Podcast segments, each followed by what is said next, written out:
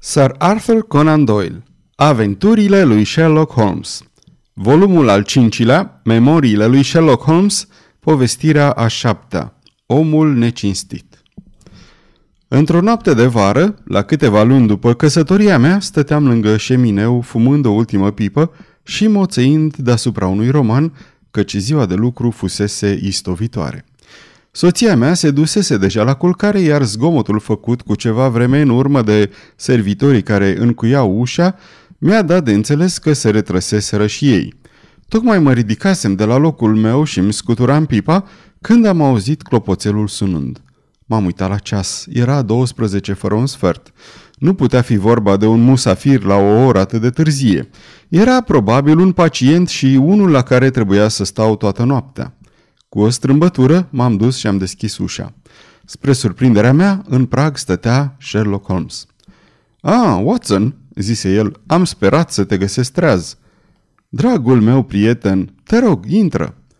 Pari surprins și pe bună dreptate. Ușurat, de asemenea mi închipui. Hm? Încă mai fumezi Arcadia, amestecul tău din zilele de burlăcie. Scrumul acela pufos de pe haina ta nu poate fi confundat. E ușor de ghicit că te-ai obișnuit să porți uniformă, Watson.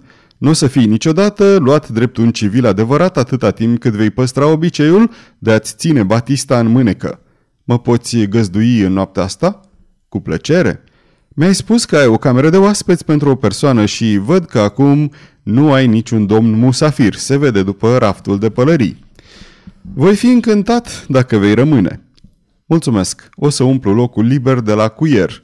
Îmi pare rău să văd că ai chemat un meseriaș. E un semn rău. Sper că nu e vorba de canalizare. Nu, de gaz. Ah, a lăsat două urme de ghete pe linoleum, chiar acolo unde bate lumina. Nu, mulțumesc că am mâncat la Waterloo, dar voi fuma cu plăcere o pipă cu tine. I-am întins punga cu tutun, iar el se așeză în fața mea și fumă un timp în liniște. Mi-am dat seama că doar o afacere importantă l-ar fi putut face să vină la mine la acea oră, așa că am așteptat răbdător să-mi spună despre ce era vorba. Văd că, din punct de vedere profesional, ești cam ocupat acum, zise el aruncând o privire pătrunzătoare spre mine.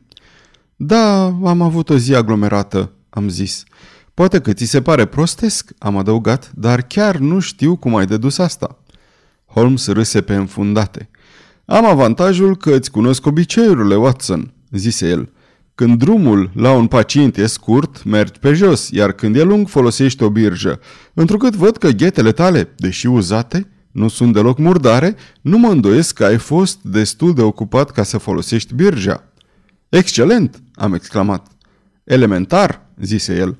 E unul din acele cazuri în care detectivul produce un efect care pare extraordinar conlocutorului său, pentru că acesta din urmă a omis singurul amănunt care stă la baza deducției.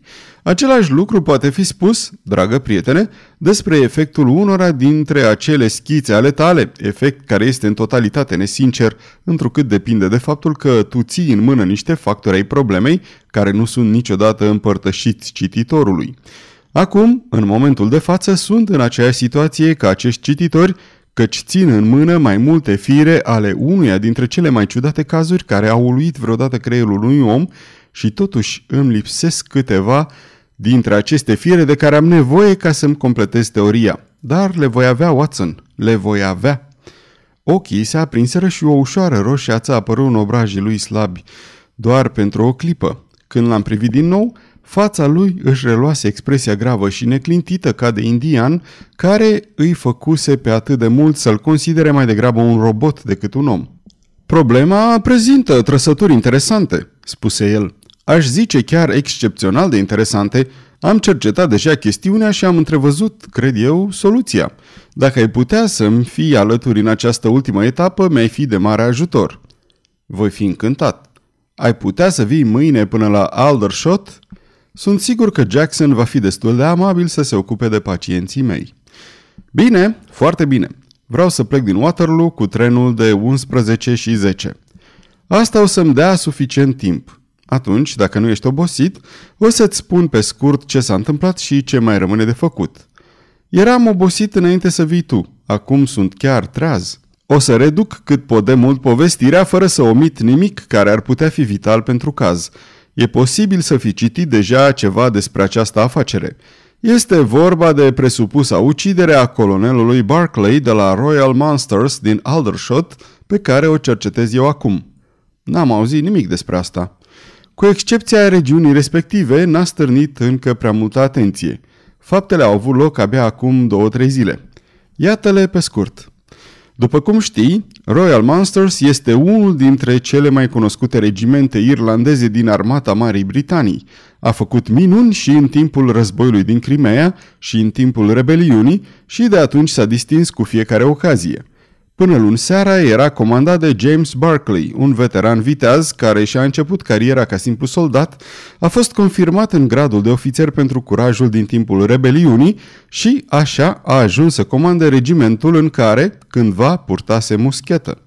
Colonelul Barclay se căsătorise pe vremea când era sergent, iar soția lui, al cărei nume de fată fusese Nancy Devoy, era fica unui fost stegar din același corp.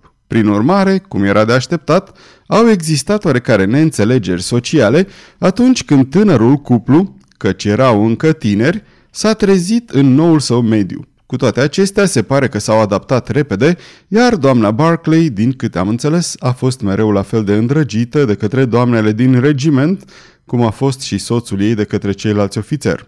Aș putea spune că ea era o femeie foarte frumoasă, și că, și acum, după aproape 30 de ani de căsătorie, are încă o înfățișare impunătoare, ca de regină. Viața de familie a colonelului Barclay părea să fie una fericită pe toate planurile. Majorul Murphy, căruia îi datorez majoritatea informațiilor, m-a asigurat că nu a auzit niciodată de vreo neînțelegere între cei doi soți. Ținând seama de toate, el crede că Barclay îi era mai devotat soției lui decât îi era ea lui – el se simțea foarte neliniștit dacă lipsea de lângă ea chiar și pentru o zi. Ea, pe de altă parte, deși devotată și credincioasă, avea față de el o afecțiune mai puțin sufocantă. Dar erau priviți în regiment drept modelul de cuplu ajuns la vârsta a doua. Nu exista absolut nimic în relațiile lor reciproce care să pregătească oamenii pentru tragedia care a urmat. Colonelul Barclay pare să fi avut niște trăsături ciudate de caracter. De obicei, era un soldat îndrăzneț și vesel, dar erau momente în care părea să arate că e capabil de o considerabilă violență și de răzbunare. Totuși, această parte a firii sale nu se manifesta niciodată împotriva soției lui. Un alt amănunt, care l-a izbit pe majorul Murphy, precum și pe cei trei din cinci alți ofițeri cu care am stat de vorbă, îl constituie genul ciudat de depresie în care cădea uneori. Așa cum s-a exprimat maiorul, atunci când se alătura veseliilor și tachinărilor de la popotă, zâmbetul îi dispărea deseori de pe buze ca și când ar fi fost șters de o mână invizibilă. Zile întregi cât îl ținea această stare, era cufundat în cea mai adâncă tristețe. Faptul și o nuanță de superstiție erau singurele trăsături ciudate ale caracterului său pe care le observaseră ceilalți ofițeri. Ultima ciudățenie se manifesta prin neplăcerea lui de a rămâne singur, mai ales după lăsarea întunericului. Această trăsătură copilărească, întâlnită la o fire care era remarcabil de bărbătească, dăduse deseori naștere la comentarii și presupuneri. Primul batalion al regimentului Royal Monsters căci este fostul 117, e postat la Aldershot de câțiva ani.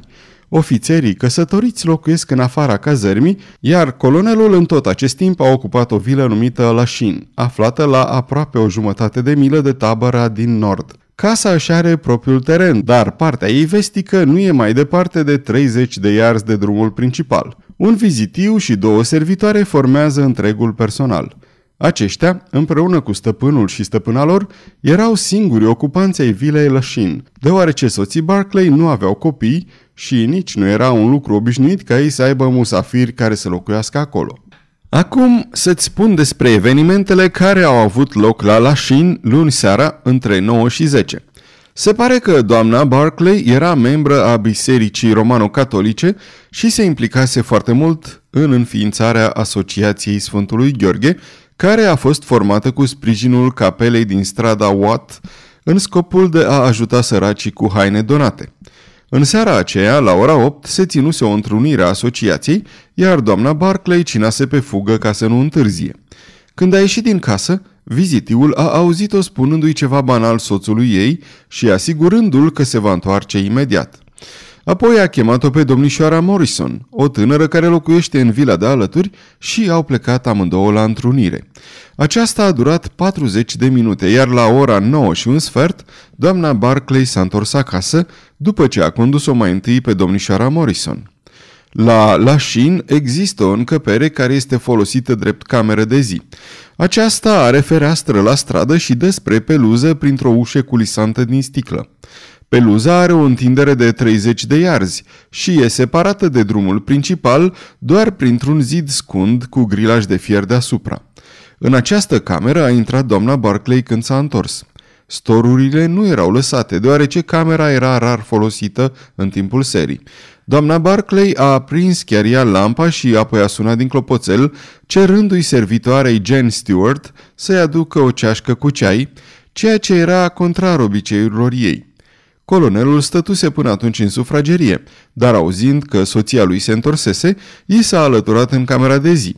Vizitiul l-a văzut traversând holul și intrând acolo. De atunci nu a mai fost văzut în viață. Ceaiul care fusese cerut a fost adus după 10 minute, dar când s-a apropiat de ușă, servitoarea a fost surprinsă să audă vocile furioase ale stăpânului și stăpânei ei certându-se. A bătut la ușă fără să primească însă niciun răspuns și chiar a apăsat clanța, dar a văzut că ușa era încuiată pe dinăuntru. Firește, a dat fuga să-i spună bucătăresei și cele două femei, împreună cu vizitiul, au venit în hol și au ascultat cearta care încă mai continua. Toți trei au fost de acord că se auzeau doar două voci, cea a lui Barclay și cea a soției lui. Replicele lui Barclay erau scurte și pe un ton mai jos, astfel că niciuna din ele nu era înțeleasă de ascultători. Pe de altă parte, cele ale soției erau înverșunate și atunci când ridica vocea puteau fi limpede auzite. Lașule, repeta ea într-una, ce e de făcut acum? Ce e de făcut acum? Dăm viața înapoi. Nu vreau nici măcar să mai respir același aer cu tine. Lașule, lașule,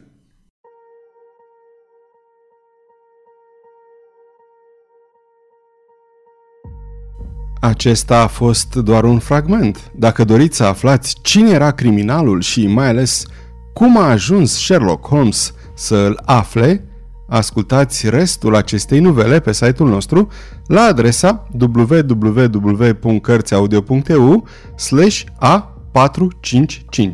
Vă mulțumesc și vă doresc audiție plăcută în continuare.